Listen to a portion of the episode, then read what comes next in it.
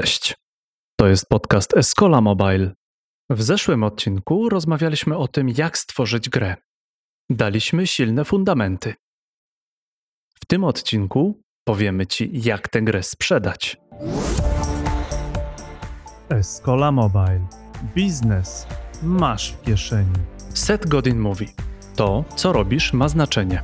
Zrób wokół tego szum. Ale jak zrobić szum, jeżeli codziennie w sklepach Google i Apple pojawia się około 6000 aplikacji? To jest morze produktów cyfrowych, w którym Twoja aplikacja powinna jakoś się wyróżnić. W tym podcaście nasza gościni opowie Ci o sposobach na marketing produktu cyfrowego. Będzie nieco technicznych terminów: user acquisition, ASO, featuring, ale wyjaśnimy je wszystkie. Przesłuchaj ten podcast do końca, bo padają w nim także rady, jak wejść do game devu, niekoniecznie będąc programistą. Wiemy już, że game dev to potężny biznes, a w biznesie sprzedaż jest podstawą. Sprzedaż gry mobilnej to jest proces, który dobrze zaplanowany daje efekty. Podaj ten podcast dalej, a jeżeli masz konto Apple, daj nam 5 gwiazdek i fajną recenzję. Gościmy Martynę Neumann-Baranowską, senior marketing manager z Shipyard. Dzień dobry, dzień dobry. Krzysztof Wojewódz Escola, to jest kolejny Escola Mobile Live, a ze mną jest z lekkim opóźnieniem z okazji Dnia Kobiet, który trwa u nas cały rok, Martyna, e, która pracuje na co dzień w studiu, niemałym studiu Shipyard, którą będę rozmawiał, z którą będę rozmawiał o tym, jak pozyskiwać użytkowników do mobilnych gier. Witaj Martyno. Cześć. E, tak, dzisiaj sobie porozmawiamy o tym, jak zdobyć graczy na tak wielkim rynku, jakim jest rynek gier mobilnych. No właśnie, bo wyjdźmy od tego, że rozmawialiśmy już w Escola Mobile na temat tego, na temat game devu. Mieliśmy świetną Weronikę Ślusarczyk, którą i ciepło pozdrawiamy, a jeśli ktoś nie słyszał, to, to odwołujemy Was do tej rozmowy, bo jest ona naprawdę wartościowa i treściwa. Natomiast tam pojawiła się taka teza, że game dev mobilny, a game dev taki desktopowy, już nie mówiąc o tym konsolowym, to są dwa inne światy. Więc powiedz, jak ty to widzisz i, i, dlaczego, dlaczego jest to aż tak różne? Różnic jest naprawdę wiele. Zacznijmy od tego, że nasz game dev, czyli game dev mobilny, to ponad 60% rynku, prawie dochodzimy do 70%, ze względu na to, że każdy ma teraz smartfona, każdy ma dostęp do komórki. E, Poczekaj, 70, 60, 70% rynku całego game devu to już jest w tych game mobile? Dev. Wow. 66 mhm. bodajże, jak sprawdzałam wczoraj mhm. dane. E, Czyli chcesz powiedzieć, jest... że jakieś takie Candy Crush Saga, jakieś takie Pokémony, to jest jakby w tej masie swojej, to już jest więcej niż te wszystkie Wiedźminy, Assassin's Creedy, FIFA i tak dalej razem wzięte? Wystarczy zobaczyć, ile osób ma konsolę, a ile osób ma telefon komórkowy. Ile znasz no, osób, no, które mają no tak, ale, smartfona ale i nie mają na nim ani jednej gry?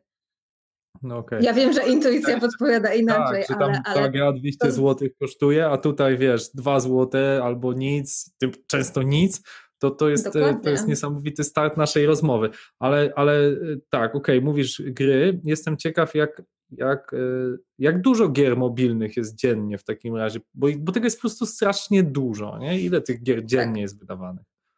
E nie wiem ile gier, a aplikacji, czyli wszystkich apek, które wychodzą na mhm. obydwa sklepy, czyli Apple App Store i Google Play Store, jest około 6 tysięcy dziennie, z czego ponad 4,5 tysiąca to jest Google Play Store.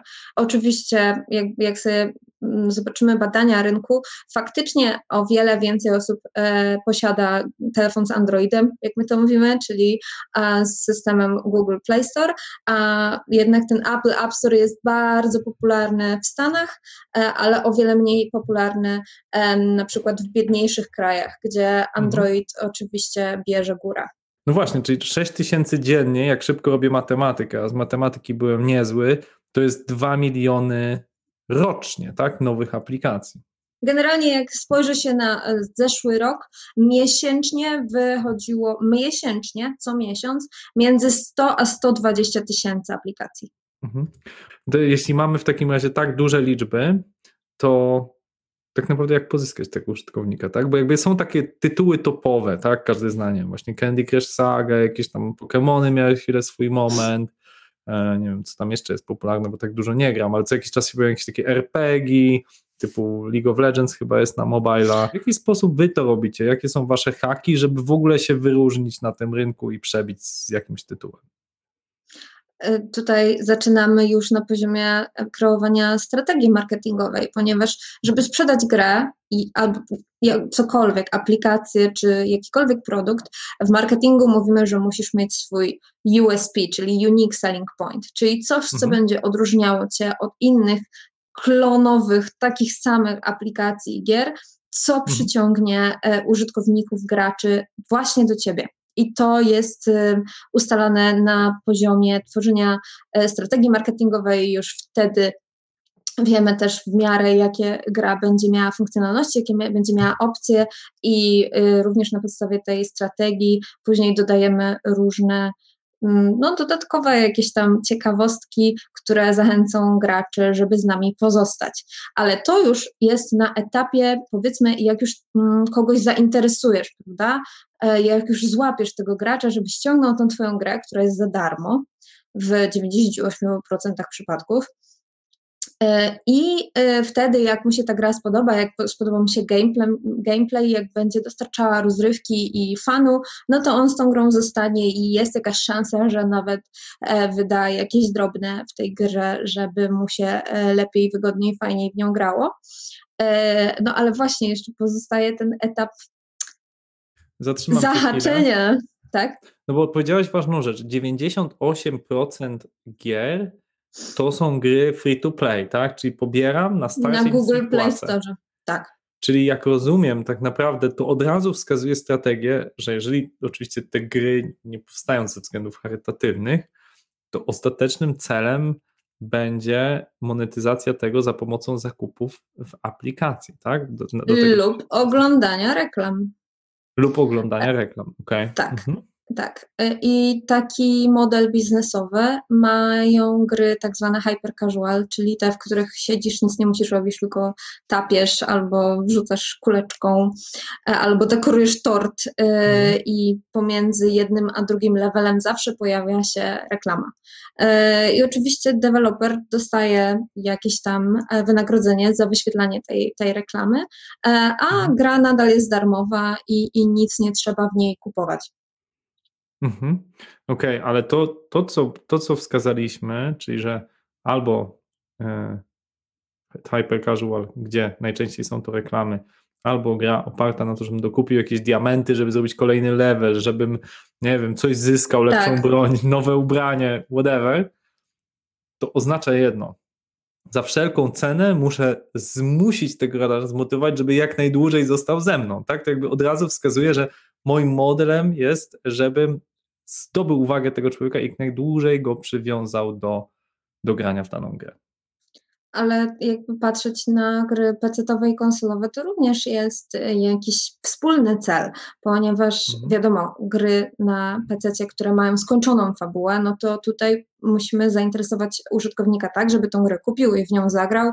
Do którego momentu on zagra, no to, to już jakby marketing tutaj nie, nie ma dużo do powiedzenia, to raczej już są game designerzy, którzy starają się mhm. o to, żeby ta gra była na tyle ciekawa, żeby ją do, dokończyć po prostu, dociągnąć mhm. do końca. A jeśli chodzi o gry mobilne, no to mm, staramy się tworzyć takie gry, które również wciągną użytkownika, który, do, do, których użytkownik będzie chciał wracać codziennie, do których e, chciałby e, zajrzeć na przykład po tygodniu, zobaczyć, czy coś jest nowego, czy pojawiły się mhm. jakieś nowe stwory, funkcjonalności, eventy, e, więc tak na dobrą sprawę de development gry mobilnej się nie kończy tak jak mamy grę pecetową, mhm. e, zrobiliśmy, jest skończona, dziękujemy, ewentualnie jakieś fiksy bugów i, i e, idziemy dalej do następnej produkcji. Tak, u nas e, teamy cały czas jednak pracują nad mhm. tą samą produkcją e, i cały czas ulepszają ją i wypuszczają update'y e, regularnie. Okej, okay, od razu chciałem rzucić kąśliwy żart o niekończeniu gier, coś w kierunku CD Projekt Red. W sensie można też robić, nie kończyć, a potem ewentualnie wypuścić nieskończoną, jakby dusza piekła nie ma. Okej, okay, ale wróćmy od początku, e, czyli jakby chcemy pozyskać tego użytkownika, nie? Jakie są takie najbardziej typowe strategie? Czy jest to, nie wiem, Facebook, Instagram, AdWordsy, gdzie się wciąga w tą pierwszą, tą pierwszą interakcję, tak? Pierwsza interakcja to jest e, tak zwana organiczna interakcja, czyli po prostu jak zwykły użytkownik wchodzisz sobie w Apple App Store na swoim telefonie albo tablecie, albo na Google Play Store e, i przeglądasz sobie, nie wiem, aplikacje, które, chciał, które chciałbyś poużywać, albo gierki, co by fajnie było zagrać. To jest taka pierwsza rzecz. Myślę, że rozwiniemy sobie ten temat e, za chwileczkę. E, druga odnoga to jest e, pozyskiwanie graczy poprzez reklamy. Poprzez wyświetlanie reklam, właśnie tak jak wspomniałeś, na Facebooku, na Instagramie, używając Google Adsów, Apple Search Ads, po prostu mm, na pewno wiele z Was, jak nie wszyscy, widzieli na Facebooku przebijające się tak zwane posty sponsorowane, no i tam się pojawia krótki, krótki filmik z gry, zazwyczaj to jest gameplay. E, i jest na końcu taki e, baton zagraj teraz i jak w niego klikniemy, to zostajemy przekierowani do e, sklepu Google Play Store albo Apple App Store. Mhm. Czyli najczęściej po prostu staramy się zrobić jakiś wycinek, znaczy poza organicznym, czyli właśnie, że mamy, oglądamy, bo po prostu mamy chwilę wolno, a mam ochotę zagrać z grę, w grę. Któż z nas nie miał takiego uczucia, zagrałbym w grę. Faktycznie często pojawiają się na Facebooku czy na Instagramie właśnie tak jak mówisz, takie gameplaye albo takie trochę poprawiane gameplaye, bo ja mam czasami wrażenie, że tam ktoś mi chce w 30 sekund po prostu pokazać jakąś taką niesamowitą dynamikę tej gry, a potem jak ją ściągnę i zainstaluję, no to cóż, no dynamika troszeczkę siada, tak? Albo okazuje się, że właśnie, że miał aż taką dynamikę, no to muszę te diamenty kupować, więc to rozumiem. Ja tutaj e, tak wtrącę taki fakt e, ostatnio w raporcie od Facebooka. E, dane pokazują, że ponad 60% osób, które ogląda te reklamy, preferuje, żeby był pokazany właśnie w żaden sposób niezmieniony gameplay, żeby to, mhm, jak gra okay. wygląda, była pokazana na surowo i to ich najbardziej przekonuje, żeby właśnie uniknąć takich sytuacji, tak jak wspomniałeś, że mhm. później ściągasz grę i pokazuje się rozczarowanie, że to wcale nie mhm. wygląda tak jak na reklamie.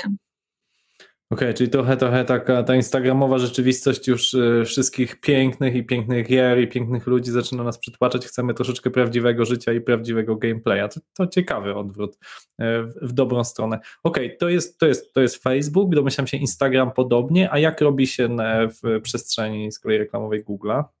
W każdej przestrzeni, zarówno na Facebooku, Instagramie, na Messengerze, na, na Google, e, zawsze kampanie mają czas, żeby tak jakby my to mówimy potocznie, nauczyć się, mhm. czyli e, zdobyć z, jakieś dane na temat użytkowników, którzy ściągają nasze gry, gdzie zobaczyli tą reklamę, w sensie w jakim miejscu w internecie, nie, nie czy siedząc w kuchni, czy w salonie, bo tego nie wiemy, ale e, w jakim miejscu ona się im wyświetliła e, i e, który właśnie, jak my to ładnie mówimy, który creative, czyli która kreacja reklamowa, ponieważ nie robimy jednej, tylko robimy ich setki, która najlepiej performowała i dała nam najwięcej pozyskanych użytkowników. Tu Martyna powiedziałeś właśnie, że robimy ich wręcz setki, nie wiedziałem, że aż takie to są liczby. Tu mówimy o testach AB, tak? Czyli jakby próbujemy na różne sposoby, tak robimy ileś i patrzymy, ok, to jak ktoś mówi zażarło, zadziałało. E, jak to się robi, powiedz i, i faktycznie no jakby kto jest ekspertem, żeby stworzyć te, te, te 100 reklam i zobaczyć, które, które działa. Jak się taki człowiek w ogóle, jest takie stanowisko u Was w firmie? Proces wygląda następująco. Patrzymy na podobne gry do naszej. Powiedzmy, e, zrobimy sobie Candy Crush. E, chciałabym bardzo powiedzieć, że Candy Crush to nasza gra I, i przyjmijmy, że właśnie tak e, jest. Mhm. E, I e, patrzymy podobne gry, jakie mają reklamy, jak się reklamują, jakich wykorzystują właśnie kreatywów, e, czy pokazują tam tylko surowy gameplay, czy jakiś dodany, czy pokazują jakieś konkretne postacie, czy są to postacie damskie, męskie, e, w jakich kolorach e, mają swoje kreacje i tak dalej. Taką mhm. rzecz, w ogóle całą bibliotekę wszystkich jakichkolwiek, kiedykolwiek wyświetlanych reklam na Facebooku można sprawdzić każdy, ponieważ jest to dostępne dla wszystkich za darmo i to nazywa się Facebook Library. I tam, jak sobie wejdziemy na stronę Facebook Library, e, możemy wpisać interesującą nas e, grę, na przykład Candy Crush, e, czy Gwint, jak już wspominaliśmy o Mhm. CD Projekcie, i wtedy pokażą nam się wszystkie reklamy, jakie kiedykolwiek ta gra miała, jak były zrobione, w jakich krajach, czy były lokalizowane, czyli tłumaczone e, i również przez ile dni były wyświetlane. Czyli tym narzędziem możemy de facto bardzo dokładnie podejrzeć, jakie triki stosuje nasza konkurencja i się od nich nauczyć, tak? Zrobić jakiś taki Nauczyć. stylów, tak? Podobnych do właśnie podobnej do nas gry. Tak, to jest oczywiście jedno z wielu narzędzi. Istnieje wiele narzędzi również płatnych, które oferują, bo tutaj mamy tylko Facebooka. Oczywiście możemy podejrzeć, co oni robią na social mediach, czyli wszystko również, co jest pod Facebookiem, czyli Messenger, Mhm. Instagram. Ale mm, tak jak wspomnieliśmy już, istnieją też Google Ads czy grono innych miejsc, gdzie możemy e, swoje reklamy wstawiać.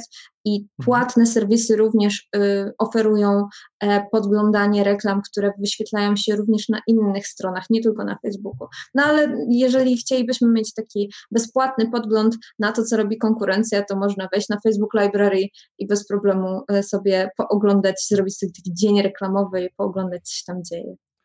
No ja rozumiem, że to płatne narzędzie to głównie App Ani, tak? Bo to chyba jest taki lider podglądactwa na różnych serwisach, co kto robi, nie?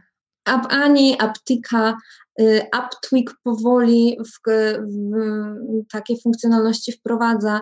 E, Także jest to jakby funkcjonalność, która jest w cenie zdecydowanie, e, no bo każdy e, chce stworzyć jak najlepsze re- reklamy, które będą jak najlepiej się klikały i zapewnią nam jak najwięcej mm, użytkowników i klientów. I to jest taki pierwszy etap, kiedy e, podglądamy, co robi konkurencja, i na tej, na, na tej podstawie e, później razem z grafikami, naszymi e, typowo marketingowymi grafikami, bo u nas w marketingu mamy całą rzeszę, cały team e, grafików, którzy się tym zajmują.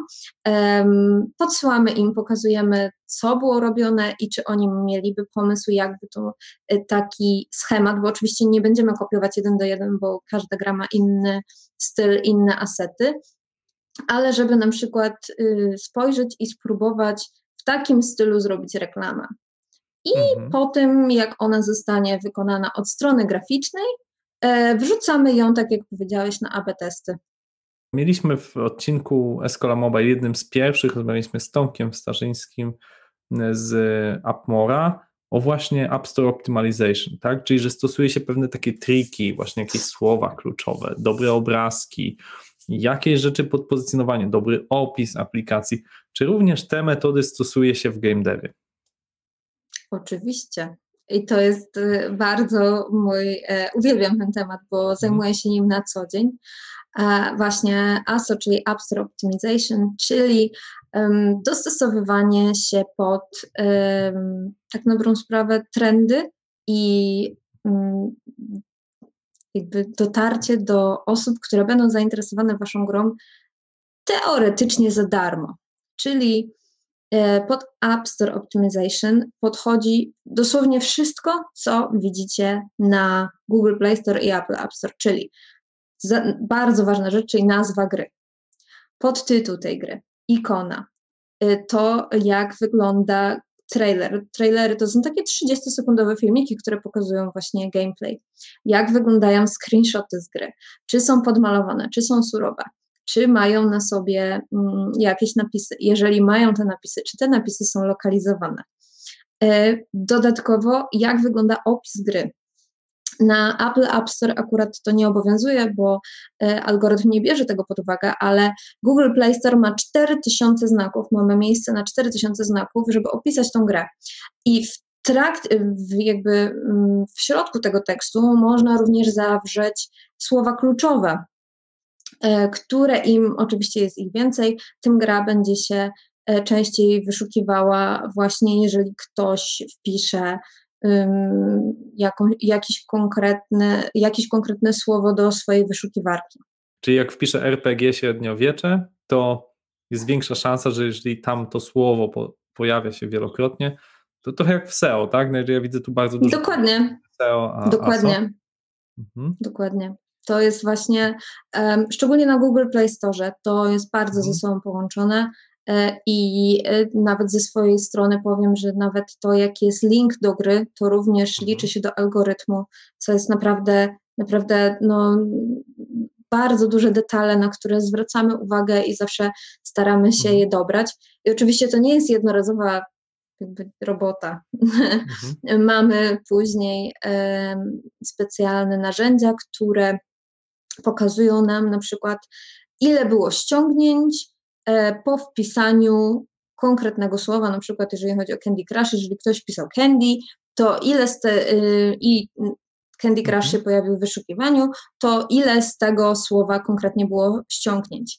E, Później analizujemy, czy może zmienić te słowa. E, Mhm. Wchodzą również y, dwuwyrazowe frazy, które warto użyć. To jest naprawdę ogromny Mhm. Temat, y, temat rzeka, y, bardzo dużo czasu również zajmuje, ale też y, może nam dodać użytkowników i Mhm. to nie płacąc za to, ponieważ za optymalizację ASO robimy ją oczywiście in-house u siebie i nikt nam tego nie analizuje, tylko my sami. To jest, to jest bardzo ciekawe, jak wspomniałeś, że możemy patrząc na zachowania, czyli właśnie, że ktoś wpisał jedno słowo i faktycznie ściągnął naszą grę, jakby po to trochę grać. To już są faktycznie takie detale, ale no jeżeli mówimy o, o ilościach ściągnięć, o które walczymy, a domyślam się, że mówimy o setkach tysięcy, milionach ściągnięć, to nie wiem, 1% od miliona no to jest 10 tysięcy pobrań, tak? Więc no walczymy o ogromne liczby, zaledwie o 1% zwiększając tutaj e, naszą obecność w ASO. Ale wspomniałaś też, że ludzie często przeszukują, tak? Przeszukują Google Play'a czy, e, czy App Store'a w poszukiwaniu jakiejś rozrywki. I, I tutaj wchodzimy na obszar, że tam pojawiają się te takie featured games, nie? Jakieś tam co fajnego poleca nam App Store czy Google. I ja sam ostatnio zwracałem na to uwagę, bo mieliśmy tą aplikację Radio 357, która przez chwilę nawet była jedynką na App Store. Początkowo w kategorii rozrywka, a potem nawet przeskoczyła na jedynkę, tam wyprzedzając te TikToki, jakieś YouTube, Messengery, no takie naprawdę duże tytuły. No ja sam byłem zaskoczony, było nam super miło i, i, i myślę, że y, autorom radia, e, jakby redaktorom radia też. I wiem, że to, to jeszcze nie dość, że wskakujesz na tą jedynkę, to jeszcze to ci dodatkowy daje boost i rozpęd, no bo ludzie patrzą, co to jest. Przez popularniejsze od TikToka, może pobiorę, co to może być. Jak takie coś wytworzyć dla gry? E, Teraz to, co powiedziałeś, to jest, wskoczyliście w rankingu. To jest świetna sprawa. Oczywiście e, im więcej użytkowników, im więcej dobrych, e, pozytywnych opinii, tym pniecie się w rankingu wyżej. A właśnie, tak jak wspomniałeś, nagle staliście się numerem jeden, to właśnie przez to, że ile mieliście ściągnięć, a to jest takie samo napędzające się koło. Czyli im Mhm. wyżej jesteś w rankingu, tym więcej osób cię widzi. Im więcej osób cię widzi, tym masz więcej ściągnięć. Im masz więcej ściągnięć, tym idziesz jeszcze wyżej w rankingu i koło się zamyka. Więc em, to jest y, świetna, e, świetny sposób na napędzenie takiego właśnie organicznego, bo to również jest y, jakby bezpłatne.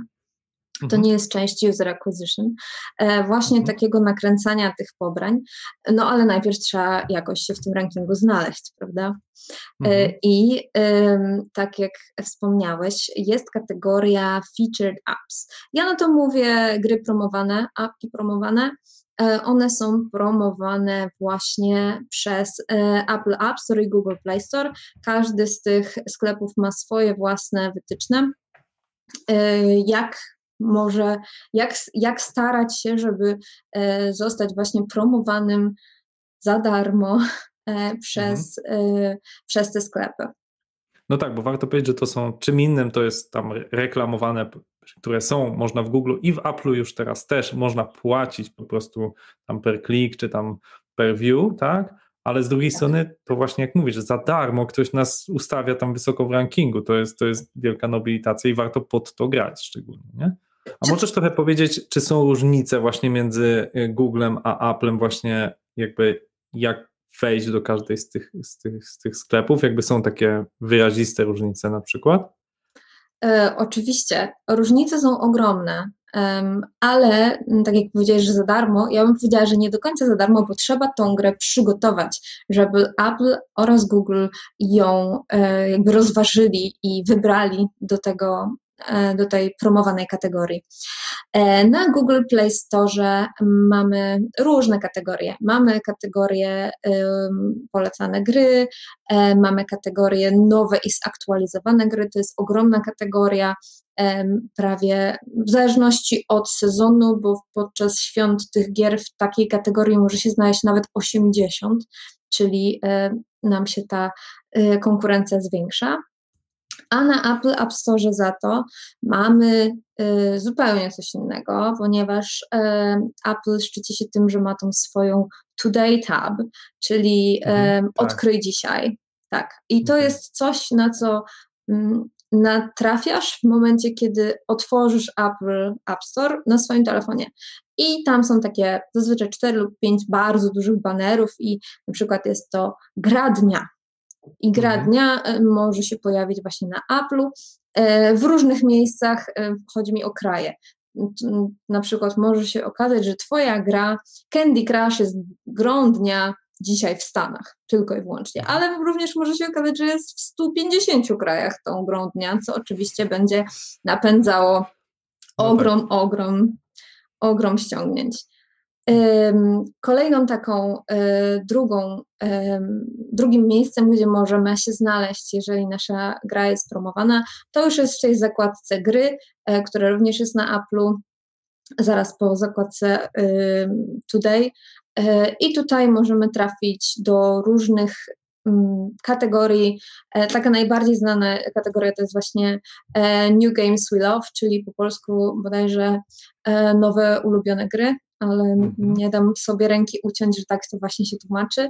E, Tam tych kategorii też jest wiele. Są kategorie sezonowe, czyli na przykład najlepsze gry na święta, albo jak wychodzi jakiś film, to e, gry Marvela były bardzo mocno promowane, E, czy też jest zakładka Editor's Choice, które są, to są gry, które są wybierane bezpośrednio przez edytorów z Apple'a.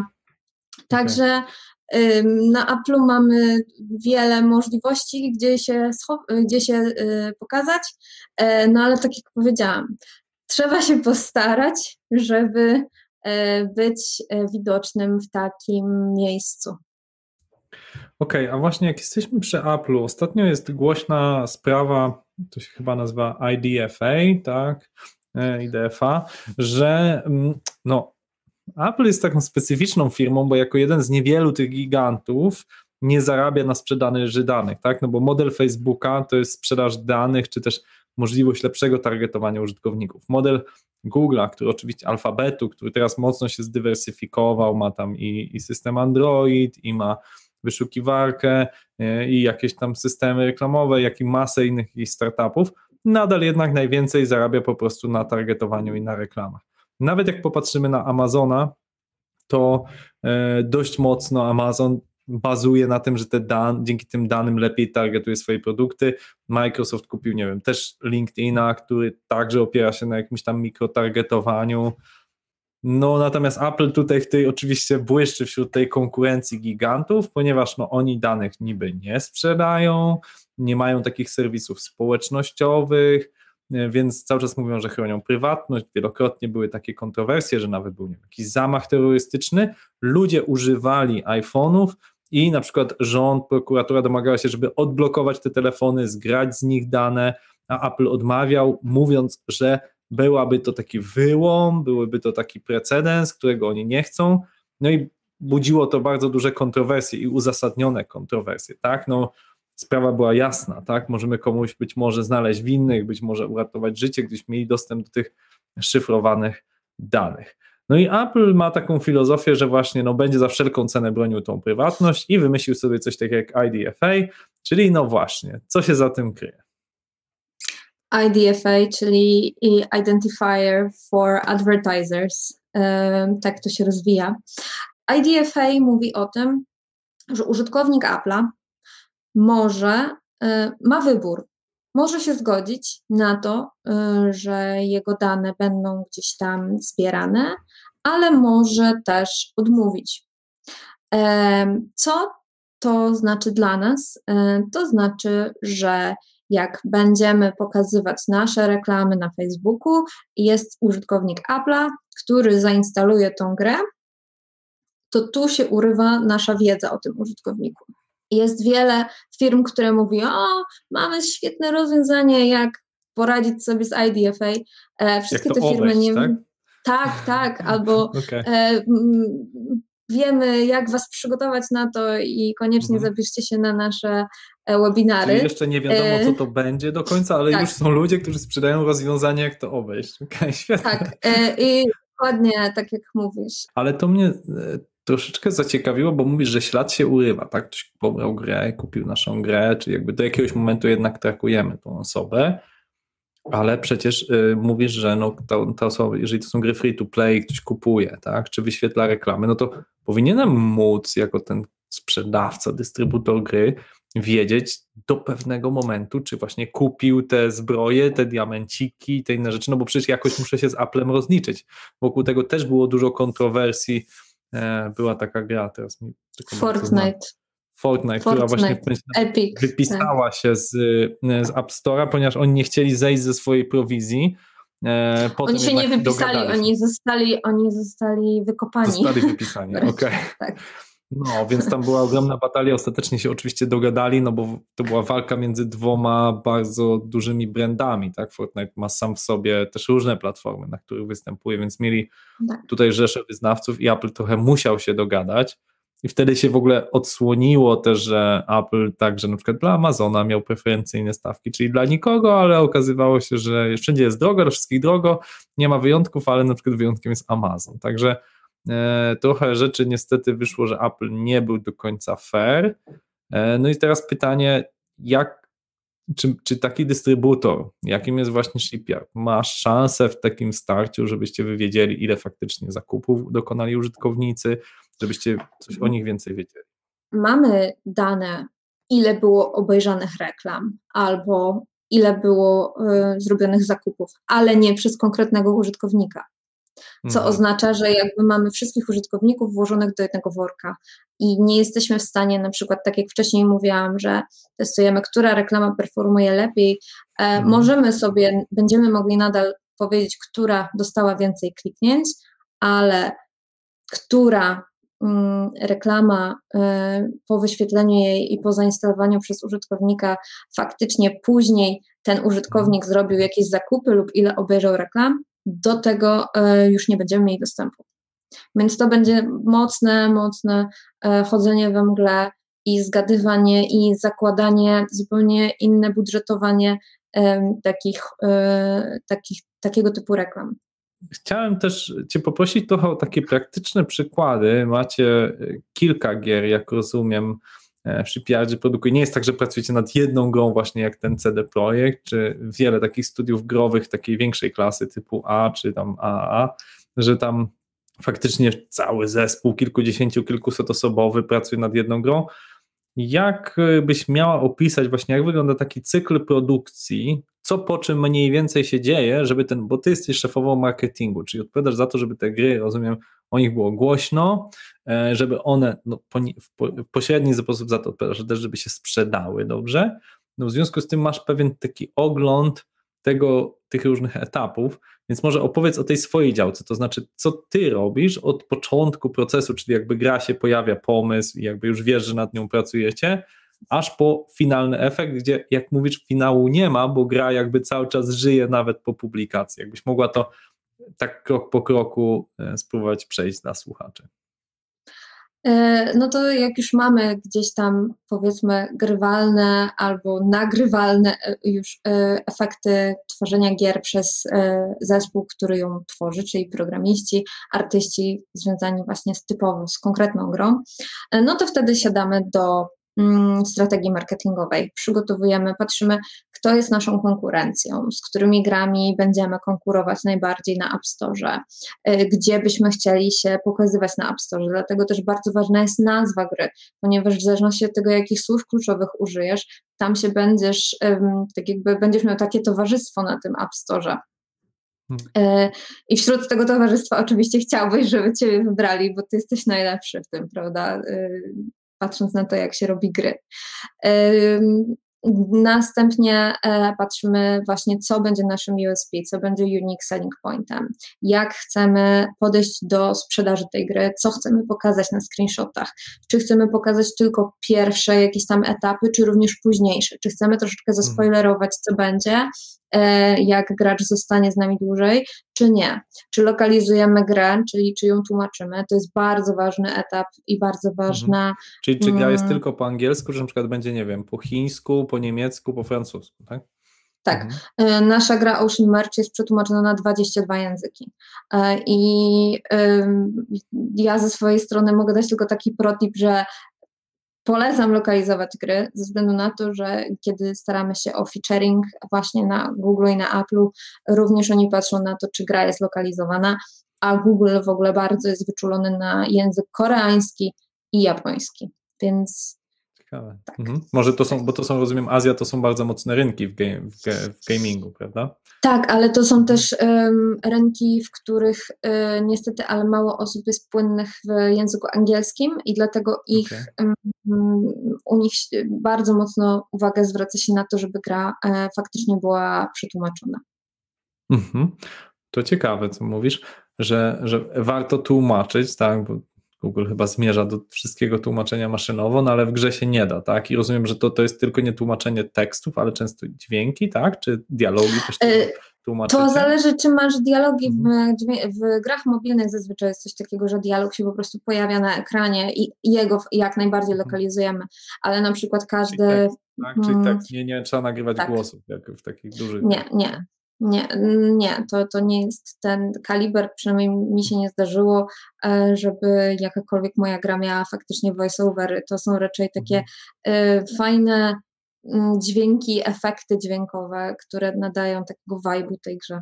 No tak, w sumie jakby się nad tym zastanowić, to taki profil gracza mobilnego to jest ktoś, kto siedzi w metrze i sobie coś tam klika, więc niekoniecznie ma albo słuchawki, albo nie chce rozpraszać innych jakimś tam gadaniem, więc to nawet wydaje się niekonieczne. Czyli lokalizacja to jest, to jest protip, który macie od Martyny z, y, z tego odcinka, tak, że warto lokalizować swój produkt.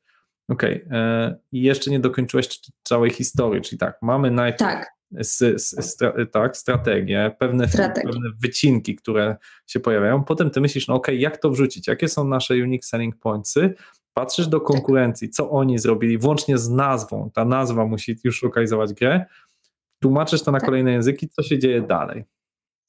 Y, Dalej e, robimy tak zwane soft launche, czyli ym, wydajemy grę w konkretnym kraju, na przykład ym, w early accessie. E, Mhm. czyli ona jest dostępna wcześniej. I na tej podstawie patrzymy, jak e, gracze e, się zachowują w tej grze. Co moglibyśmy poprawić? Czy na przykład przechodzą tutorial, gdzie na tutorialu e, rezygnują z gry, czy wracają do tej gry. E, To nam pozwala, takie wczesne testy pozwalają nam na e, zobaczenie, czy gra będzie fajnie performować, a jeżeli one wychodzą, wypadają słabo, to co moglibyśmy zmienić i poprawić, żeby performowała lepiej.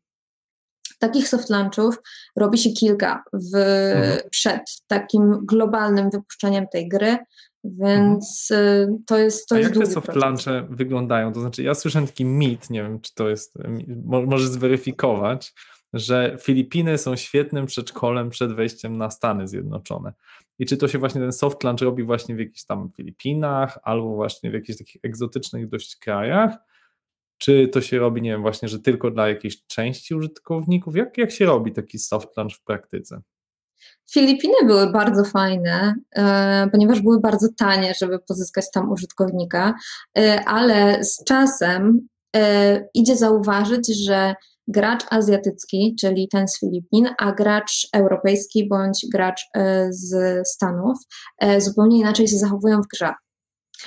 Więc e, soft launch zrobiony w Filipinach, a soft launch zrobiony na przykład w Wielkiej Brytanii może nam dać kompletnie różne dane. Więc jakby staramy się Znów to odchodzić zależy. od. Tak, ale chodzi mi o to, że staramy się odchodzić od soft launchu w jakimś konkretnym regionie i na podstawie tego soft launchu robić jakieś naprawdę poważne decyzje związane z grą. Jednak to warto przetestować kilka em, regionów em, i na tej podstawie zobaczycie, jak się układają, rozkładają dane.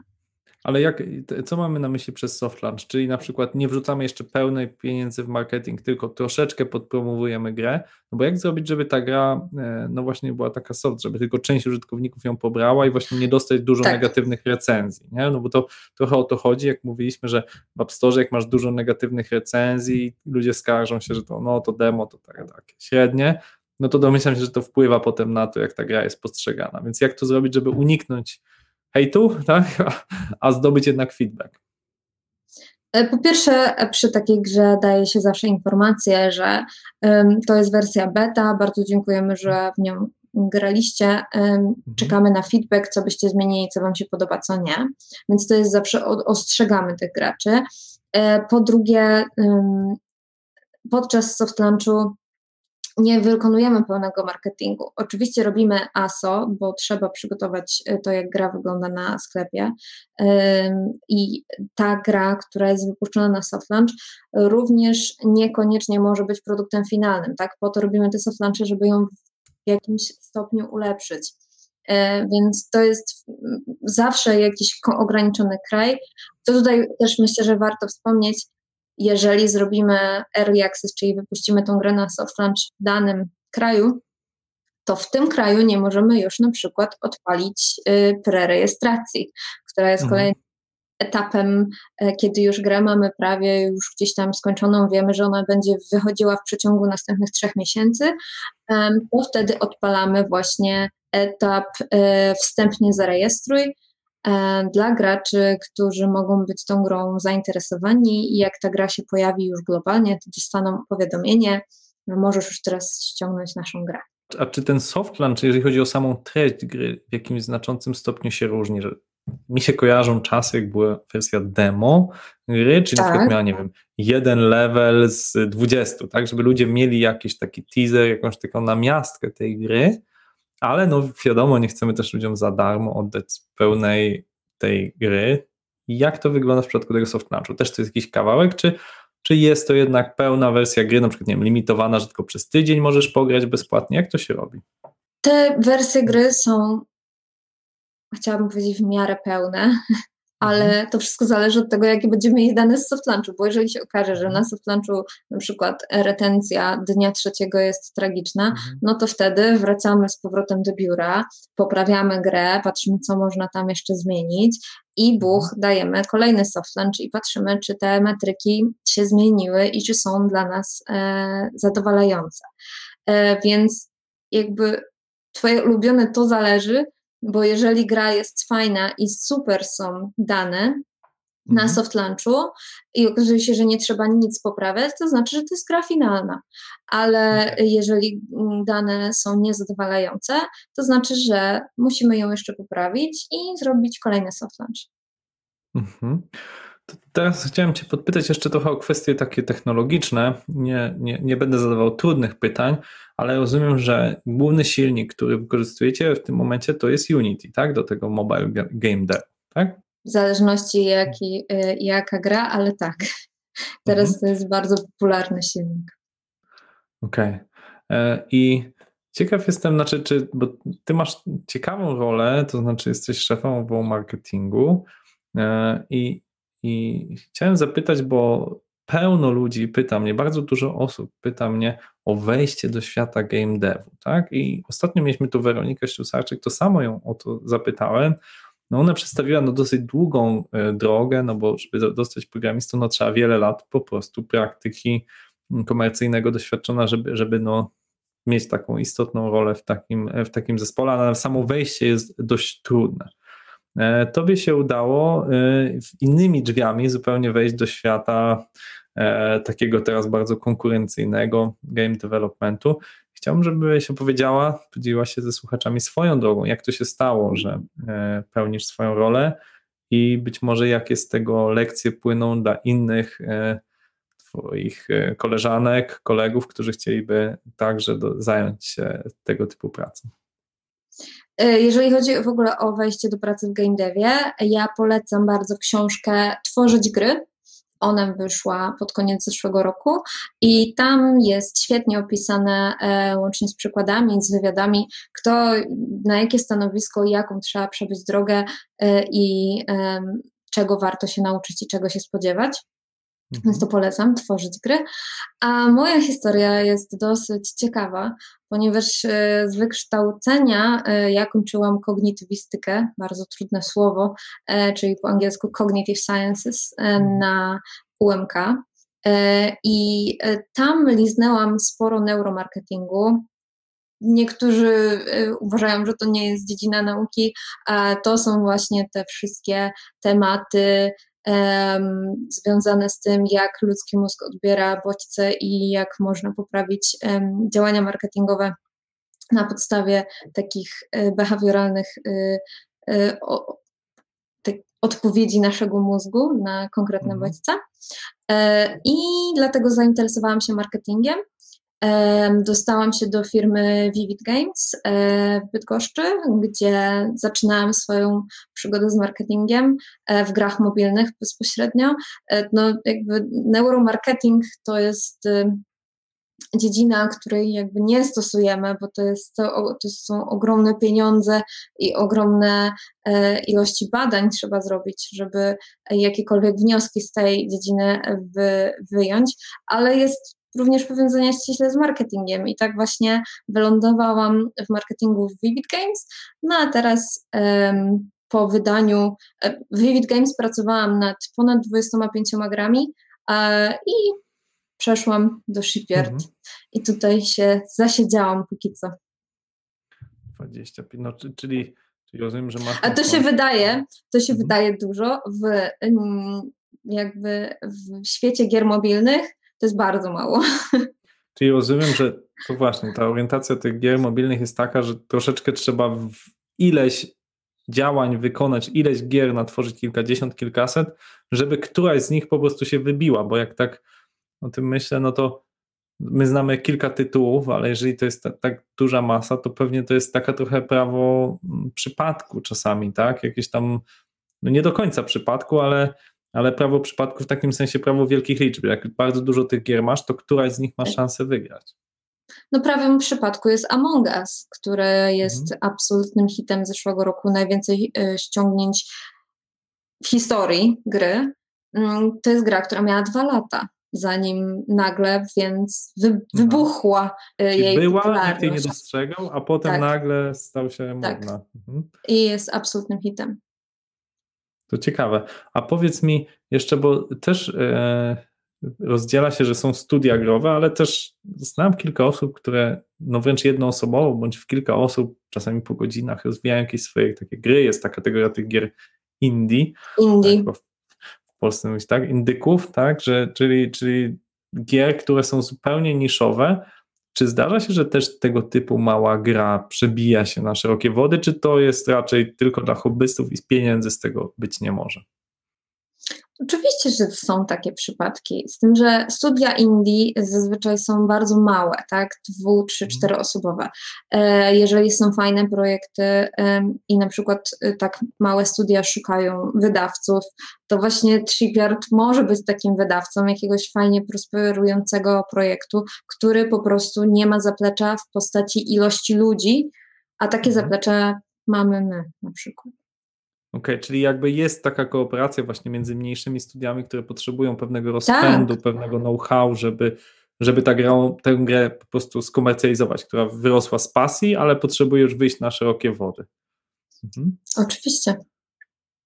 Dobrze, to jeszcze na koniec, właśnie z okazji niedawnego Dnia Kobiet, chcę, żebyś powiedziała parę słów właśnie do dziewczyn, które myślą o karierze w game devie lub szeroko rozumianym IT, jakby jak ty się czujesz jako dziewczyna tutaj w tym jednak mocno męskim towarzystwie? Czy odczuwasz jakieś, nie wiem, właśnie jest coś ok? Czujesz się jak rodzynek? Czy miałaś z tego powodu jakieś niefajne uczucia kiedykolwiek? To jest e, chwila na taki właśnie szczerą, szczerą wypowiedź w tym temacie i zachętę dla dziewczyn lub odwrotnie. Nie wiem, co powiesz. E, ja bym powiedziała nie bać się do dziewczyn, bo game dev nie jest taki straszny, jak go malują.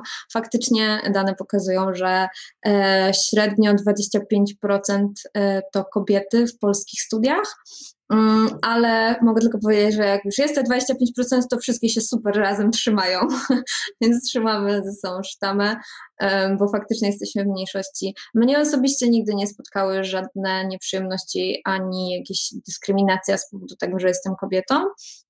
Oczywiście na skali światowej takich afer e, jest sporo PR-owych, że mm, jakieś tam niefajne zachowania wobec kobiet ale ja ze swojej strony mogę tylko powiedzieć, że właśnie nie bać się, bo e, środowisko jest bardzo przyjazne kobietom e, i, i zapraszamy do Game Devu. To jest też w naszym interesie mężczyzn, bo ja pamiętam w Escoli, jak pojawiła się pierwsza programistka, jak pojawiły się pierwsze dziewczyny, to była, była duża ekscytacja wśród mężczyzn, wszyscy się bardziej musieli skupiać. E, troszeczkę poprawiła się atmosfera, czyli czystość w biurze i czystość języka, e, który, z którego korzystaliśmy. I też jak jest więcej dziewczyn, czyli właśnie nie jedna lub dwie, to mam takie przekonanie, że to wtedy już zapominamy o tym, tak, że są właśnie mężczyźni, kobiety, że to jakby po prostu przestaje mieć znaczenie. I jak jest właśnie już 50 osób i z tego, jak mówisz, jakaś tam istotna proporcja jest dziewcząt, to już każda czuje się normalnie. No, jakby jest to, jest to coś, coś oczywistego. Nie wiem, czy potwierdzisz moją intuicję na koniec. Jakby ja zawsze wchodziłam do firmy, gdzie już były dziewczyny e, i gdzie nie byłam pierwsza, e, ale fakt, myślę, że e, jakby różnorodność płci e, łagodzi obyczaje w firmie, ale też pozwala e, spojrzeć, kobiece spojrzenie jest zawsze troszeczkę inne e, niż faceta, a nawet na grę. Więc zawsze jak możemy spojrzeć jako dziewczyny na tą samą grę, a pamiętajmy, że e, 48% wszystkich graczy to dziewczyny, to możemy coś tam podpowiedzieć nawet w designie. I pozdrawiam wszystkie dziewczyny u siebie w pracy i oczywiście mój wspaniały team marketingowy. Super. Martyno, bardzo Ci dziękuję za ogromną dawkę wiedzy i Twojej energii, e, jaką wniosłaś w ten e, podcast Escola Mobile. E, Dziękuję też Wam za wysłuchanie. Jak będziecie chcieli więcej posłuchać takich treści, żeby Wam nie upchnęły, to jest tam jakieś te dzwoneczki, subskrypcja działa, słyszałem, tak, więc zapraszam Was serdecznie. Martyno, jeszcze raz kłaniam Ci się w pas. do Dziękuję zobaczenia. bardzo. Do zobaczenia. Escola Mobile. Biznes masz w kieszeni. Dziękujemy za Twój czas i za to, że spędziłeś go z nami. To jest drugi odcinek serii o game devie. W pierwszym odcinku rozmawialiśmy z Weroniką Ślusarczyk o podstawach, jak tworzyć grę mobilną. Martyna opowiedziała nam, jak sprzedać. W następnym odcinku Aleksandra opowie nam, jak wygląda proces tworzenia gry mobilnej ze strony osób zarządzających procesami. Podaj ten podcast dalej. Udostępnij go na Twitterze, LinkedInie, udostępnij link na YouTubie. Mamy przecież kanał Escola Mobile, gdzie możesz zobaczyć live z podcastów. Jeżeli używasz ekosystemu Apple, będzie nam niezwykle miło za 5 gwiazdek i fajną recenzję. Może w Twoim otoczeniu ktoś chce wejść do game devu. Na pewno ten odcinek podcastu Escola Mobile pomoże jemu bądź jej. Opowiedz o podcaście swoim znajomym. Dziękujemy, że jesteś z nami.